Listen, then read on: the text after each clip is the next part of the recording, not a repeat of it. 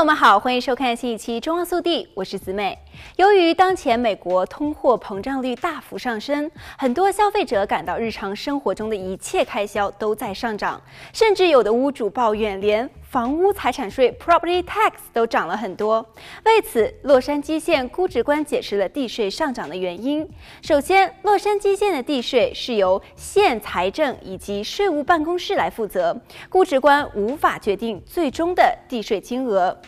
地税上涨与税率上升、房屋估值上升、直接评估费用，也就是 direct assessment 增长有关。加州屋主每年支付的地税金额都是以房产的评估价值为基础，房屋估值也称为基年价值，由各县估值官来决定。由于房地产的价值是浮动的，每年地税金额小有浮动属于正常现象。根据加州第十三号法案的规定，全州房屋财产税率限制在百分之一，房屋估值的年增长幅度不得超过百分之二。一旦房产的所有权发生变化，包括在产权上增加或者是删除一个名字，涨幅将不受百分之二上限的约束。通常，估值官的办公室不会重新评估屋主的房屋财产，除非发现了某一些被遗漏的房产，有可能导致重新评估的情况，包括屋主加建房间、浴室、车库等新建筑。对于房屋进行改造或者是维修，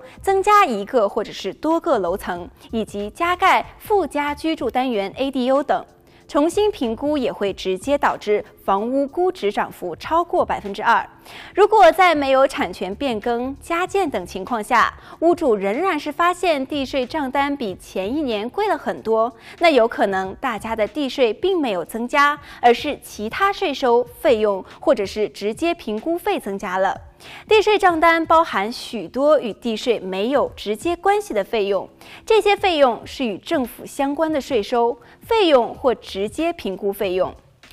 直接评估费会在地税税单上单独显示，并与房屋地税加在一起，才是屋主最终需要支付的总税款金额。额外的直接评估费用将用来支持当地政府的开销，用于清除杂草、景观、防洪、清理垃圾、下水道、人行道维修、学校等等。如果屋主对于这部分的费用产生疑问，需要单独联系各个机构，账单上附有这些机构的电话号码。好了，本期节目到这里就结束了，让我们下期再见。